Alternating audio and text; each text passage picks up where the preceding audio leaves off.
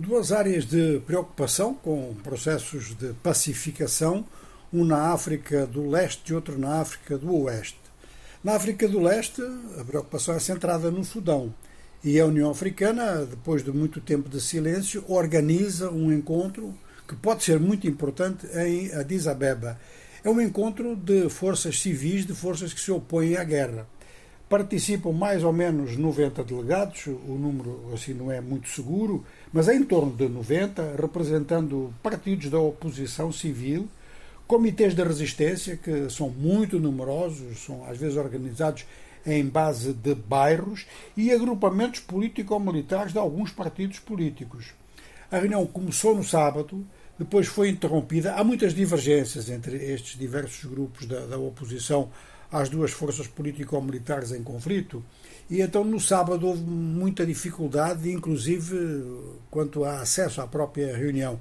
Mas hoje, em princípio, a reunião retomou. Não se sabe até agora se retomou com a totalidade eh, das forças que fazem parte desta área da vida política sudanesa ou só uma parte dela. Ou seja, como for, é uma iniciativa importante porque ela dá voz a um grupo, ou um bloco, melhor dizendo, um bloco que aparentemente tem apoio da maioria da população, não são as duas forças que estão em guerra. Essas estão em guerra com, com apoios mínimos.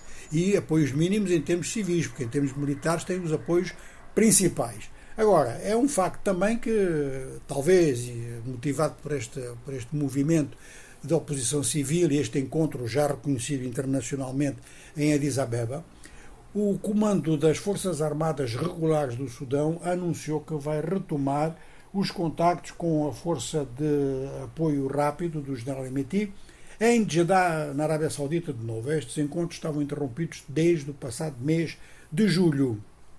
Na África Ocidental, o ponto de encontro foi então o Fórum para a Paz e Segurança em Lomé, no Togo, e abordou sobretudo as questões de transição, ou seja, dos países que estão com regimes militares. E não se chegou a nenhuma conclusão, mas uh, alguns dos participantes assim de maior relevo sublinharam que as sanções não são necessariamente a melhor fórmula. Quando se introduz a palavra necessariamente, quer dizer que alguns casos excepcionais podem ser admitidos.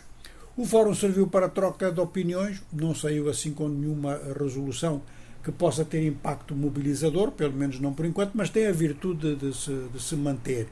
E tanto a África Ocidental quanto a África Oriental, ambas, onde, há conflitos em ambas, melhor dizendo, parecem bastante motivadas em função das ameaças que vêm de guerra na Ucrânia, guerra no Médio Oriente, etc, etc.